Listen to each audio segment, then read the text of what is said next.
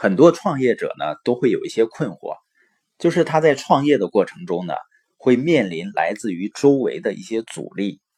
但是当我们了解到人是多么不愿意改变的时候，我们就可以理解人们为什么会抗拒一些新的理念和新的思想。人们拒绝改变啊，拒绝接受变革，甚至于还会摧毁人的健康和生命。古希腊呢，有个著名的医生希波克拉底，他曾经描述过坏血病的症状。这种病呢，在军队啊和长期被围困的城市里面非常猖獗。美洲新大陆被发现以后呢，长时间的海上旅途日益普遍了。那这种病呢，又开始在水手当中蔓延起来。虽然当时有一些相应的理论和方子呢。这种病的真正来源和治疗办法一直都没有找到。一五五三年的时候啊，法国有个探险家卡迪尔，他去纽芬兰，一百零三名船员中有一百名患上了坏血病。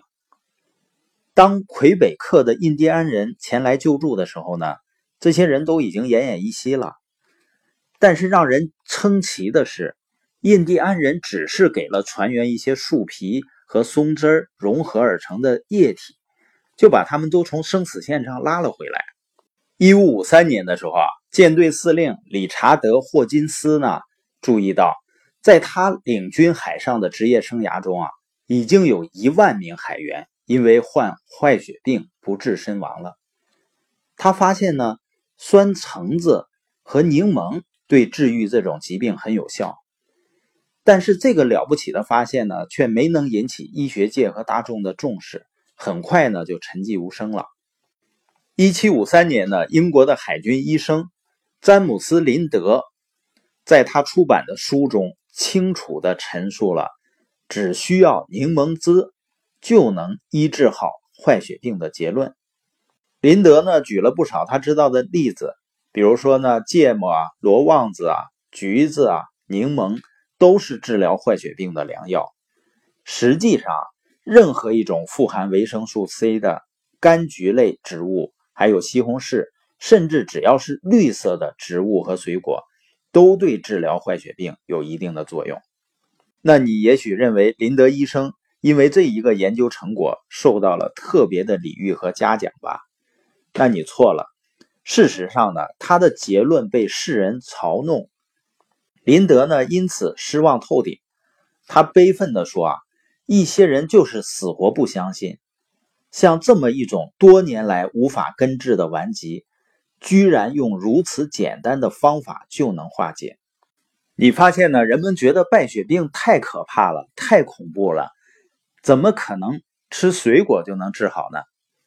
就像巴菲特的投资理念和投资方法，是再简单不过的了。”但你会发现呢，多数人宁愿去学一些复杂的方法，去赔钱，去失败，包括实现财务自由，去建立自己的自动运作的企业，有的时候也是非常简单的，简单到人们甚至无法相信。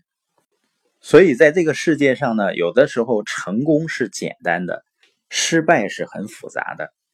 所以呢，林德医生呢，他的书已经出来了四十年了，但是呢，海军的一些高级将领和一些医师对林德简单而准确的研究发现嗤之以鼻，置若罔闻。这里面呢，只有一个人是例外的，就是后来非常有名的库克船长，他坚信林德的话，出海前呢，在船上储备了大量的新鲜水果。一七七六年的时候，英国皇室表彰了库克在探险新大陆上的丰功伟绩。然而呢，对于他的坏血病的报告，海军方面仍然不重视。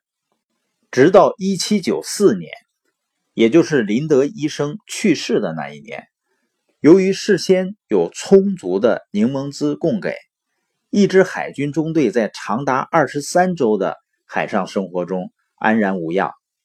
可悲的是呢，这样典型的个案之后又过了十年，海军才正式下文规定，为了预防坏血病，海员每天必须服用定量的柠檬汁。